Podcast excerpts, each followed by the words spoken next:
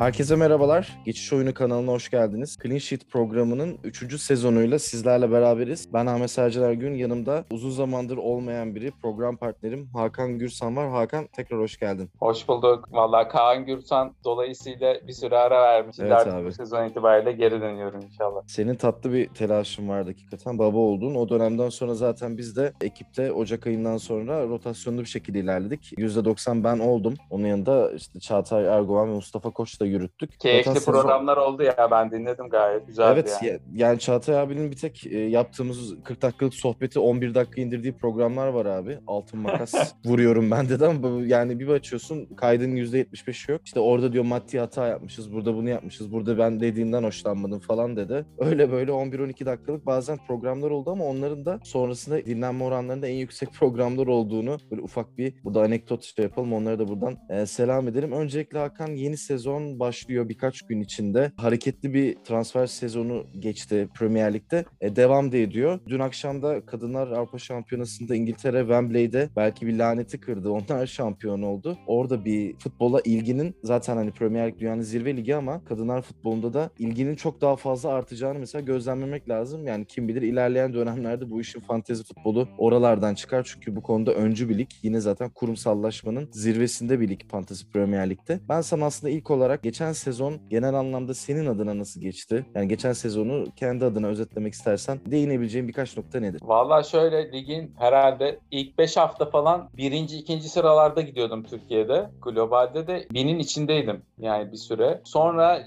oyun içi hataları yapıp hatta ligin ortasına kadar bayağı iyi getirdiğim yerde oyun içi hataları yapıp Türkiye'de ilk yüzün dışına çıktım. Galiba 155 yanlış hatırlamıyorsam. Globaldeki şey sıram önümde var 61.492. Yani iyi bir sıralama ama bu sene çok daha iyisini yapmayı umuyorum ve ona göre çalışmalarıma da başladım. Senin nasıldı? Ya benim bildiğin gibi çok öyle orta şeker geçti. Hatta ben onunla alakalı da sezon bittiğinde bir tablo oluşturuyordum kendime. Nerede ne hatalar yaptım diye. E, tablonun da yarısında sıkıldım. Çünkü çok analiz edecek bir şey yoktu aslına bakarsan. Çünkü işte ortalamanın 1-2 puan üstü, birkaç puan altı ilerlemişim. Belli oyuncuları o 3-4 haftalık periyotlarda o rüzgar arkasına alan oyuncuları yakalayamamışız ve bazı takımlardan hiç tercihler yapmamışım aslında. Yani sezon başında yapılan o yüzden seçimler çok önemli ve oyuncuların fiyatları arttı. Birçok oyuncunun 2 milyon değeri artan oyuncular var. Çok iyi transfer sezonu geçiren takımlar var. Bence bunlardan biri Arsenal. Yani hem iyi geçirdiler sezonu hem çok değerli bir ekleme yaptılar Jesus'la. Onların e, hazırlık dönemi de fena geçmedi. E, Liverpool Community Shield'de City'yi 3-1 yendi. Haaland etkisiz göründü ama Liverpool'un çok daha oturmuş bir takım olduğunu City'nin de City'de elindekileri ıskartaya çıkardı gibi oldu Hakan. Ama giden oyuncular da yine ligde kaldılar aslında. Yani o taraftan baktığında da zirveyi zirvenin aslında e, yine adayları çok belli ama biz seninle her zaman yaptığımız gibi yani programa artık oyuncu seçimlerimizden saha içinde kimleri seçeceğiz ve neden onları seçeceğiz? Yavaştan başlayalım. Şimdi önce senin bahsettiğin konudan başlayalım istersen. Biz oyunda hangi hataları yapıyoruz da belli kapasitedeki oyuncuların altında kalıyoruz. Fantasy Premier Lig menajerlerinin altında kalıyoruz diye başlayalım. Bunlar benim de zaman zaman yaptığım şeyler bu arada oyun içinde. Birimiz mükemmel oynamıyoruz bu oyun sonuçta baktığında. Ama birkaç şey toparladım. Biraz onlardan bahsediyorum. Ondan sonra oyuncu seçimlerine gireriz. Yani benim tercihlerim biraz farklılaşan tercihlerim var. Onlardan da konuş. Şimdi ilk adımda e, esasında kadroyu oluştururken en baştan başlayayım. Kaleci tercihlerinden başlayalım. Şimdi oyunda hiçbir zaman iki tane iyi kaleciye ihtiyacınız yok esasında baktığın zaman. Çünkü hem Alisson hem Ederson veya Alisson artı Loris aldın. Hangisini hangi hafta kesip hangi hafta oynatacaksın? Muhtemelen bunlar sezon sonunda birbirlerine çok yakın puan getirecek iki kaleci esasında seçtiğin adamlar. O yüzden kaleci tarafına çok fazla parayı harcamaya gerek. Şimdi ideal para, ideal bütçeye baktığımız zaman 8 ile 9 arası bir kaleci harcaması ideal gözüküyor. Zaten lig içinde yaptığın kaleci transferleri de çok fazla ligin sonunda sana puan getirmiyor baktığın zaman. Çünkü bir yerden hani e, orta sahadan kazandığın para gidip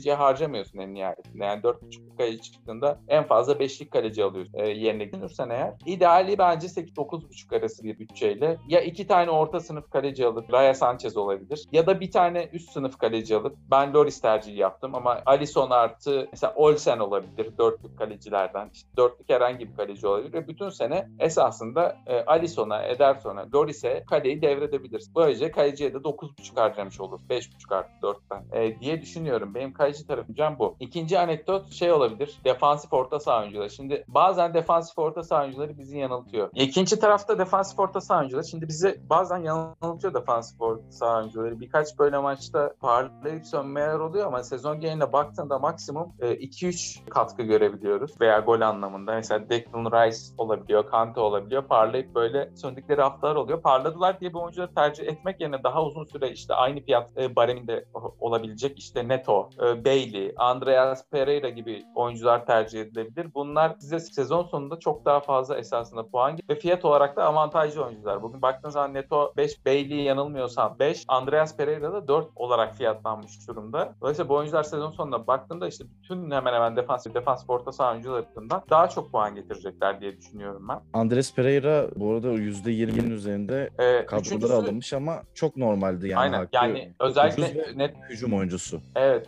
özellikle Neto konusunda ben çok şeyim, umutluyum bu sene öyle diyeyim sakatlıktan döndükten sonra. Üçüncü konu e, yedek kulübesi konusu. Şimdi bu sene Covid önlemlerinin de bir kısım azalacağını ve esasında Covid'in daha az yayılıp maçları etki edeceğini, tesir edeceğini düşünürsek sizin ilk 11 oyuncularınız muhtemelen son dakika böyle son dakika gelişmesiyle kadro dışı kalmayacak. Dolayısıyla paranızın çoğunu, çok iyi bir kısmını ilk 11'e ayırıp çok iyi 11 oyuncu oluşturup yedek kadrosuna çokça ayırabilirsiniz bu sene. Bir de 5 oyuncu değişikliği hakkı da var artık. Yani ilk 11'de olan oyuncunuz maça başlamasa bile 5 oyuncu değişikliği olduğu için yüksek ihtimalle ilk 11'deki oyuncu çok değerli bir oyuncu oldu. Maç içinde bir yerde oyuna girecektir. İşte 60'tan sonra 70'ten sonra ihtiyaç olduğunda oyuna girecektir. O yüzden artık böyle yedek oyunculara çok fazla para harcamaya gerek yok. Geçen sene bunun tersini söylüyordu. Covid'den dolayı çok fazla rotasyon oluyordu. Sakatlık, sakatlık riski vesaire oluyordu. Daha fazla oyuncuya ihtiyacınız oluyordu ama bu sene buna ihtiyaç olmayabilir. Dördüncü anekdotta şey, e, farklı takım kurmak için e, maceralara girmeyin. Örneğin mesela Salah, kendi kanıtlamış Salah, Cancelo, Trent Alexander-Arnold gibi birçok oyun, birçok esasında Fantasy Premier Lig MC'nin kadrosunda olan oyuncuları seçmeyip işte farklılaşma adına değişik tercihlerde bulunmak sizi böyle dördüncü, beşinci haftadan sonra zorlamaya başlıyor. Çünkü eğer bu oyuncular beklenen katkıyı verirse yani Salah, Trent Alexander-Arnold, Cancelo, Jesus, ben Jesus'u seçmedim ama Jesus da bunların içinde var. Bunlar beklenen katkıyı verdiği zaman e, siz otomatikman çok fazla geriye düşmüş oluyorsunuz. İlk hafta içinde ve bunu toparlamak çok zor oluyor haliyle. Buna benzer bir şey de fiyat noktaları, fiyat baremleri diyebiliriz buna. Şimdi bütün orta saha kurgunuzu 6 milyonluk oyunculardan yaparsanız bu size şöyle bir handikapa neden oluyor. E, 8 milyonluk bir orta saha oyuncusu almak istediğiniz zaman minimum 2 tane transfer yapmanız gerekiyor ki o 8 milyonluk orta saha oyuncusunu oraya koyabilin. Veya premium boy oyuncu almak işte 10 milyonluk, 11 milyonluk bir oyuncu almak için 3 hamle yapmanız gerekiyor bu seferde. Dolayısıyla farklı e, fiyat baremlerindeki oyuncuları tercih ederseniz örnek defansı kullanabilirim. İşte bir tane 7.5'luk, e, bir tane 6.5'luk, bir tane 5.5'luk defans oyuncusu gibi yerleştirebilirseniz ilerideki e, transfer hareketlerinizi sizin için daha kolaylaştıracak şeyler yaratabilir. Bundan da bahsetmek istedim. Bir de chip konusu var yani oyunun chip diye adlandırdığı işte bench boost, triple captain, free hit konuları var. Bunları kesinlikle ve kesinlikle sadece double game week çift maç haftaları ve boş maç haftaları dediğimiz her takımın maçı olmayan haftalarda kullanılmasını tavsiye ediyoruz. Bench boost için çift maç haftası, triple captain çift maç haftası idealken e, free hit için de boş maç esasında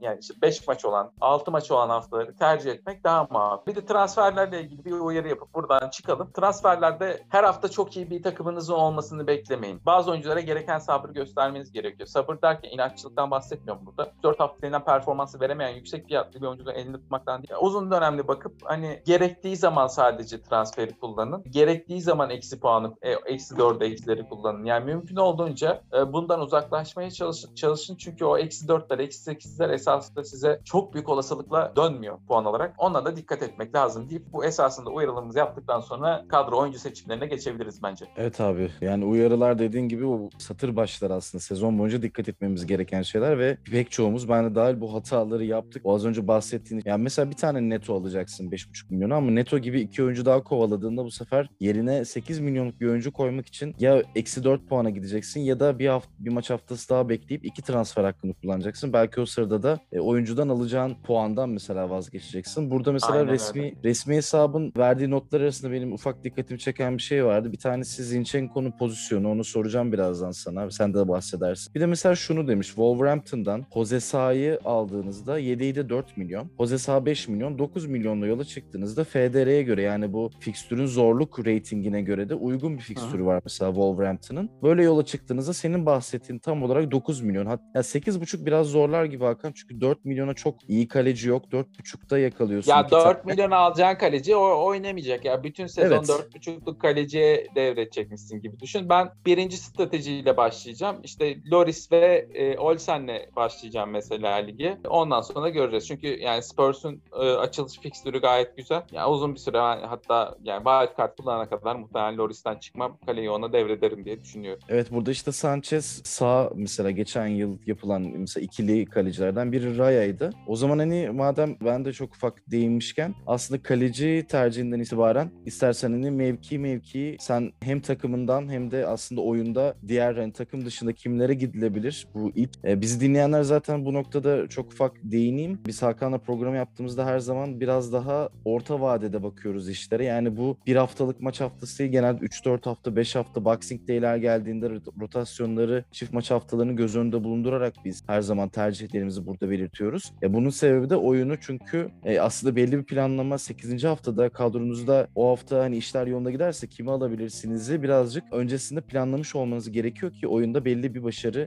kıstasına e, ulaşın. Sen Loris demiştin istersen oradan başlayalım yavaş. Aynen hatta ben şöyle başlayayım. Ee, yani ideal fikstürleri olan takımlardan bahsedeyim ondan sonra kendisinden. Şimdi bu fikstür zorluğuna göre takımları sıraladığım zaman e, ilk 6 haftaya baktım. Ben geçen sene de böyle açtım. İlk 6 haftaya bak e, kendim bir kendi algoritmam var. E, hem defans hem e, atak zorluğu hem de e, beklenen puan gibi bir algoritmayla e, şey yapıyorum, çalışıyorum burada. E, ama normal zorluklara göre baktığında e, en iyi fikstür Liverpool'da gözüküyor. E, Fulham, Crystal Palace, e, Manchester United, Bournemouth, Newcastle, Everton e, diye gidiyor. E, Liverpool'un gayet iyi. Liverpool'dan 3 oyuncu e, cebe koyuyoruz. Liverpool'dan 3 oyuncu almazsanız çok büyük handikap yaşarsınız diye ben düşünüyorum. Ya bu e, trend kesin, Salah kesin. Üçüncüsü e, Diaz olabilir, e, Robertson olabilir, Darwin olabilir. E, üçüncü oyuncu tamamen e, biraz bütçe işlerine kalıyor. E, Wolverhampton'ın fikstürü iyi, Manchester'ın iyi, Brentford'un iyi e, ve Tottenham'ın iyi. Bunları tek tek saymayacağım ama bu takımların fikstürleri çok iyi. E, buradaki tercihlerden de bahset. E, kaleden başlayayım ben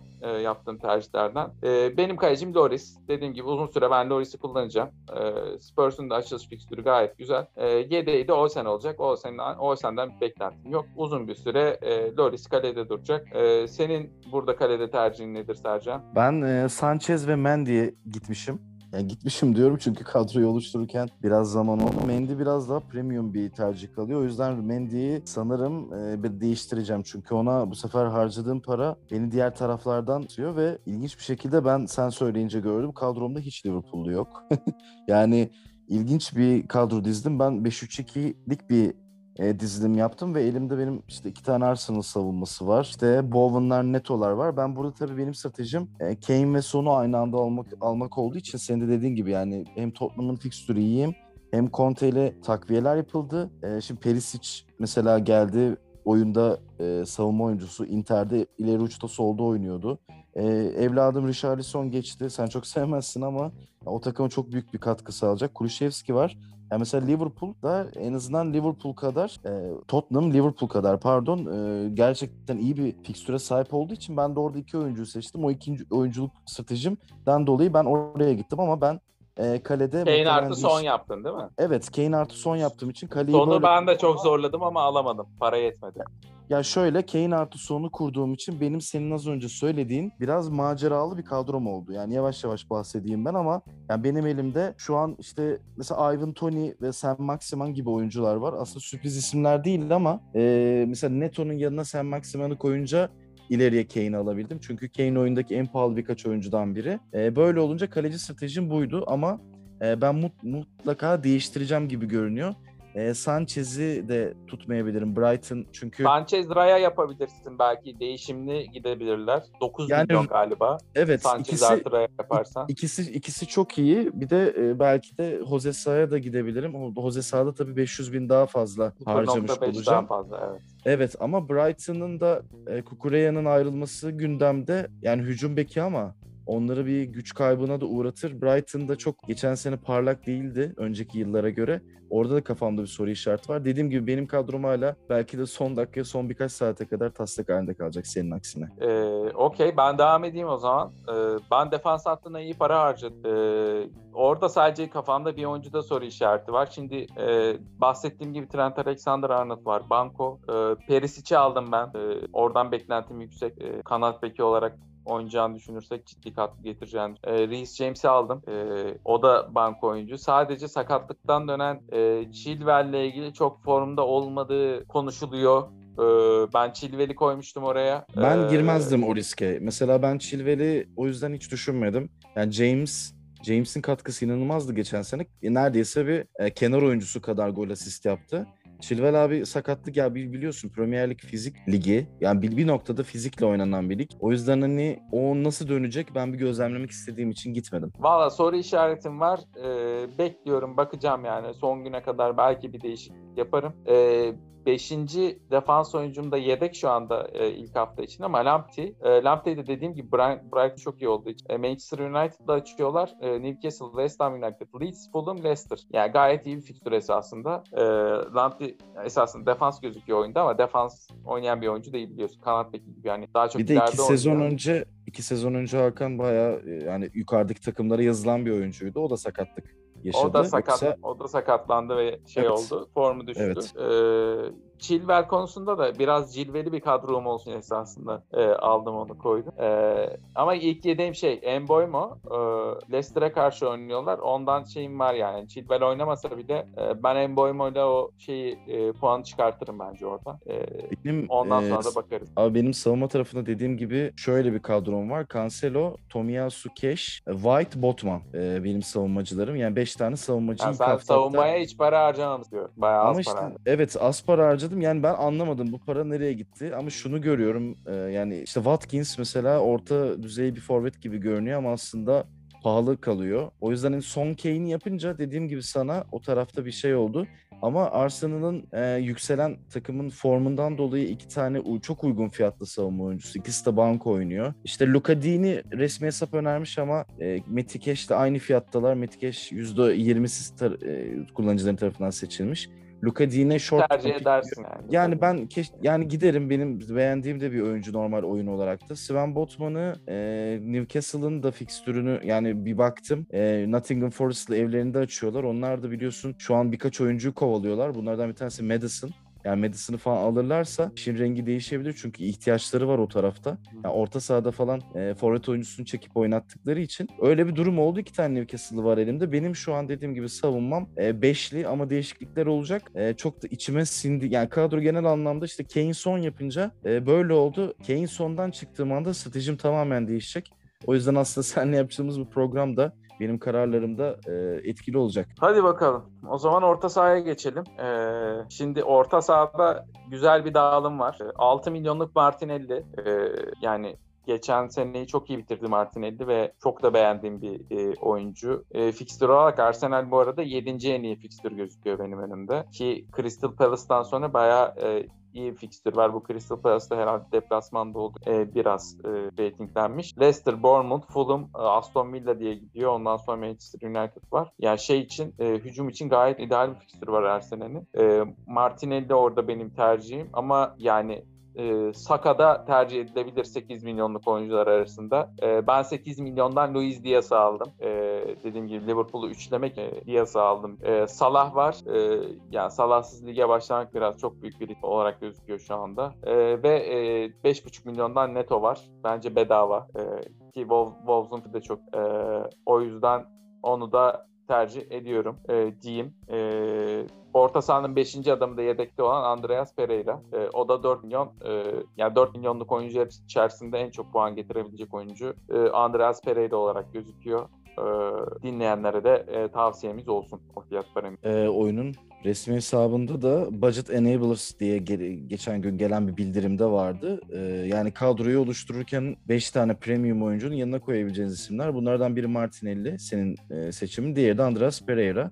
Yani burada bir iki tane işte mesela Crystal Palace'tan Eze ve Olise'yi eklemiş. Benim hani çok e, ya da senin tercih edeceğin isimler değildir muhtemelen ama Yani aslında Crystal Palace'ta e, Vieira ile beraber aslında çok e, iyi pozitif bir oyun oynuyorlar belli noktalarda. Onları da bu sene görmek lazım ama dediğim gibi bu birazcık işin e, gözlem tarafına geliyor. E, ya aslında savunma ve orta sahadan bahsetmişken Hakan şey e, ufak bir parantez açabilir misin? Geçen yıl e, 10 kez sadece 11 başlamış ama oynadığı maçlarda 5.1 puan getirerek 4 asist ve 5 clean sheet ile kapamış bir Zinchenko var. Hatır sayılır bir bonservis de ödediler. Bence e, çok yani biraz hakkı yenen bir oyuncu oldu City'de. İyi bir bek. Önünde tabii çok iyi bekler vardı onun ama Arsenal'ın oyununa ve oyuna e, puan katkısı sence Zinchenko nasıl olacak ve e, oyunda hani savunma görünüp orta saha kullanan oyuncunun hani avantajına burada birazcık değinebilir miyim? Ee, tabii yani bu iki sezon önce Lundstram vardı. Ee, yani bayağı bir puan getirmişti şeyden. Savunma gözüküp orta saha oynuyordu ve ciddi ileride oynuyordu. Ee,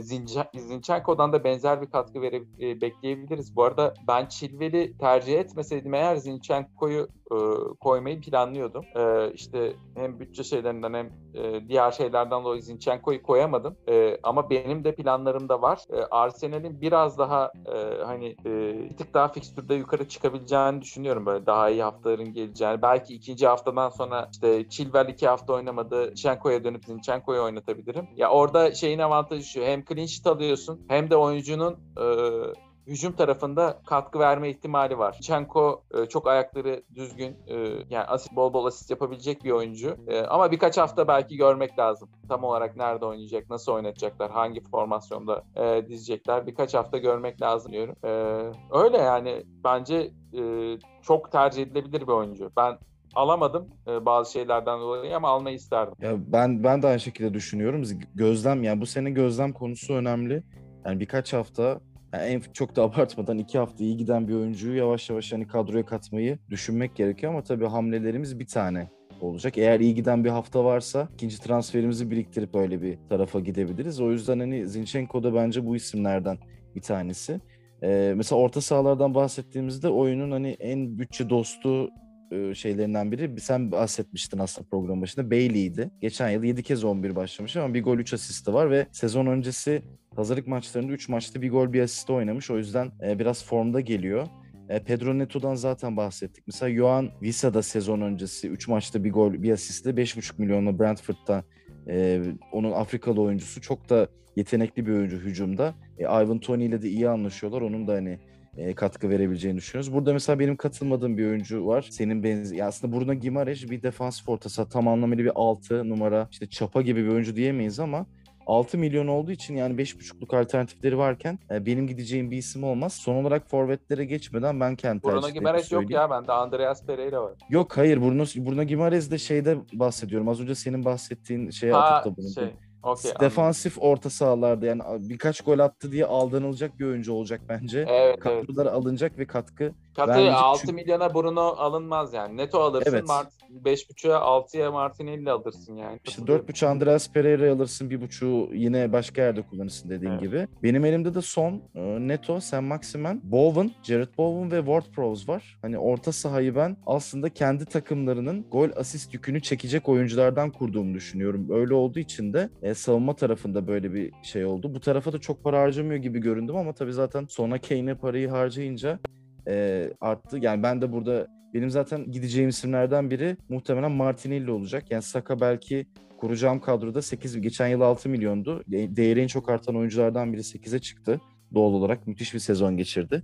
Hem bireysel anlamda hem Arsenal iyi bir sezon geçirdi. O yüzden orada da e, Martinelli benim elimin gideceği oyunculardan biri. Şimdi aslında e, işin yani şeyine geldik yani dananın kuyruğunun koptuğu yer Hakan. Geçen yıl hem Covid hem sakatlıklar hem oyuncuların istikrarsızlıkları derken işte Lukaku gibi isimlerin bekleneni verememesiyle e, birazcık altıl kalan ve herkesin harıl harıl 3 e, hafta kendisine katkı verecek e, oyuncu aradığı pozisyon forvet pozisyonu. Valla forvete fazla para harcamadım. Ee, Harry Kane var. Fazla para harcamadım derken Harry Kane var tabii. Ee, ilk haftamın kaptanı hatta Harry Kane. Southampton'a karşı oynuyorlar. Ee, Welbeck var. Ee, bu hafta Welbeck'i ilk 11 çıkaracağım. Welbeck'in 11 oynamasını bekliyorum. United Welbeck böyle maç maçları sever böyle işte United olsun, Arsenal olsun e, yani her an tıklayabilecek bir oyuncu bence ve önündeki fikstür de iyi. Welbeck'i bir gözlemleyeceğim ne kadar 11 oynayacak, ne kadar oynamayacak bir onu görmek lazım. E, yedeğimde de şu anda Mbeumo var. E, Brentford'un da e, iyi bir fikstürü var yani şeyde e,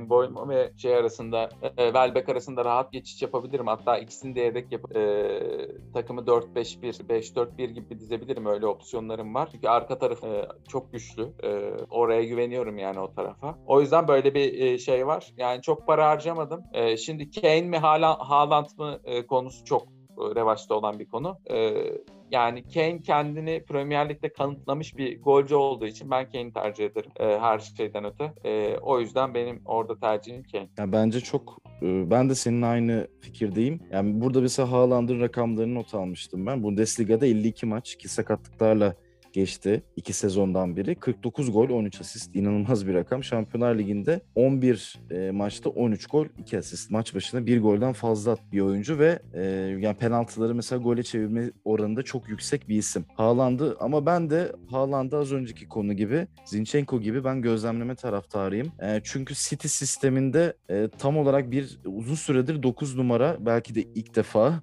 yani Ceko'yu falan mı sayarız bilmiyorum. Tam anlamıyla bir Santrofor 9 numara geldi ve nasıl oynayacaklar ben çok merak ediyorum. E, sezon öncesi Liverpool'a karşı çok iyi bir sınav verdiklerini söylemek çok zor. O yüzden hani Kane de e, dediğin gibi kendini bu kadar kanıtlamışken e, onunla başlamak hiç mantıksız değil.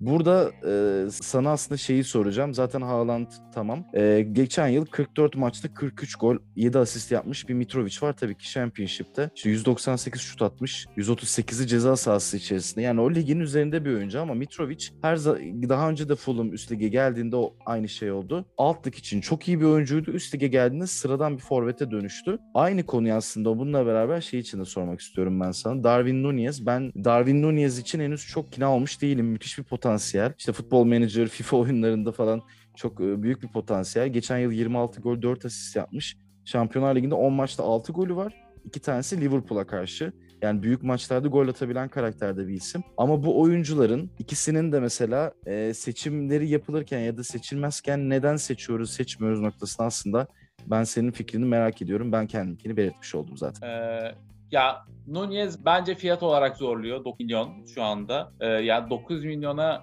başka bir forvet galiba yok. Yanlış hatırlamıyorsam. Belki Firmino e, olabilir. E, o fiyat olarak esasında zorladığı için yaratıyor. Çok arada ee, bir fiyat değil mi Hakan? Evet, 8 arada olsa, bir fiyat. Yani 8 ya, olsa gidersin. Ya premium bir bekten ya da e, iyi bir orta sahadan e, vazgeçmek gerekiyor e, Nunez için. E, Mitrovic'in de ben farklı olacağını zannetmiyorum geçen gelişinden. Öyle söyleyeyim. Yani o yüzden de ben mesela kendi tercihim adına Ivan Tony'ye gittim. E, oyunda mid price forvet olarak görünüyor yani hani bizim o e, diğeri de Watkins. E, ben bir yandan aslında fikstürüne de baktım. Aston Villa geçen sene çok iyi bitirmedi sezonu ama Bournemouth, Everton, Crystal Palace, West Ham'la açıyorlar sezonu. E, yemyeşil bir e, FDR var. O yüzden hani Watkins'in de fizik kalitesi tabii son durumu hazırlık maçlarında ne yaptı Aston Villa? Oraya da son dakika bir bakmak lazım. Ya Ivan Tony ilk 19 haftada e, aşağıdan geldikten sonra 4 gol 2 asist oynamıştı Hakan ama sonra ligin ikinci yarısında açıldı. 19. haftadan sonra 8 golü var. E bir de ilginç bir takımdı biliyorsun Brentford. Aslında birçok oyuncuya paylaştırdılar hani gol yükünü. Hani Mitrovic'in mesela Fulham'da 100 golün 44'ünü atması gibi değil. İşte Visa attı, Embuemo attı, Eriksen attı. E, stoperler zaten fizikli bir takım. E, defansif orta sahalar koşu attı attı. O yüzden Ivan Tony'nin e, aslında biraz daha ucuz olsa çok e, bütçe dostu bir oyuncu ama e, Kane'in yanına Tony ve Watkins'i koyunca işte dediğim tablo ortaya çıktı. Savunma tarafında 4.5-5'lik maksimum Cancelo hariç oyunculara gitmek durumunda kaldım. Ama e, bu yani 5 oyuncu değişikliği çok kritik. Burada bizi dinleyenlerin tekrar hatırlatalım. Yani Premier Lig'in de bunu Covid neredeyse bitmişken getirmesi ilginç. Geçen yıl gelseydi çok farklı bir tablo bence ortaya çıkardı. O yüzden senin de dediğin gibi yedekte gerçekten çok ucuz ve işte oynayabilecek belli oyuncuları gidip e, kadroyu tekrardan şekillendirmek gerekecek galiba. Aynen katılıyorum. Bu arada yani param olsa Tony'yi ben de alırdım. En boyamada e, kalmak zorunda kaldım. Brentford türü var. E, deyip e, ilk hafta için esasında e, şeylerimi kapatıyorum, yorumlarımı kapatıyorum diyeyim. Herkese iyi bir e, FPL senesi olsun e, diyelim ama kazanan biz olalım. Evet abi yani sezon keyifli geçecek. Cuma günü başlıyor sezon. Geçen yıl Brentford Arsenal maçıyla başlamıştı sezon. Ee, çok da keyifli bir maç olmuştu. Zaten Brentford bütün sezon e, sahaya koyacaklarını aslında bir e, göstergesiydi onlar için. E şimdi e, Crystal Palace Arsenal'la yine Arsenal sezonu açıyor. Onlar için bence kritik bir maç. Deplasman da olsa e, güçlerini yani iyi bir sezon öncesi geçirdiler. Formda oyuncular var. Jesus eklemesi var. Yani Jesus da benim ağzımı sulandırıyor. Ee, hazırlık maçlarında bir de yani bayağı önüne gelene 5-6 falan attı yani Arsenal'ın son bir altılık maçı var. E, Jesus'un hat var. Saka iki tane atıyor. Zaten birbirine asist falan yaptılar. O yüzden e, ben ikisini birden alırsam bu sefer bütün kurgum benim de değişecek. Ee, ben de benim de kafam karışık ama dediğin gibi güzel bir sezon olsun. Ee, biz geçiş oyunu ekibi olarak hazırız. Bir draft ligi de oluşturacağız. Sen galiba onda olamayacaksın. Diğer tarafta bir draft daha iddialı bir draft ligin var senin. Ama draftı da öneriyoruz oyunda. Keyifli olur çünkü hem takaslar hem oyuncu tercihleriyle hiç ummadığınız isimler katkı verebilir oyunda. Diyelim ağzına sağlık Hakan. Ee, vallahi özlemişim seninle program yap. Ağzına sağlık vallahi ben de özlemişim. Güzel bir program oldu. Herkese şimdiden tekrar başarılar dileyelim. Eyvallah abi tekrardan hoş geldin. Biz burada nokta diyoruz. Geçiş oyunu kanalında Clean Sheet'i dinlediniz. Fantasy Premier Ligi sezon öncesinde tüm mevkileriyle, tüm detaylarıyla konuşmaya çalıştık. Bir sonraki programda e, görüşmek dileğiyle. Hoşçakalın.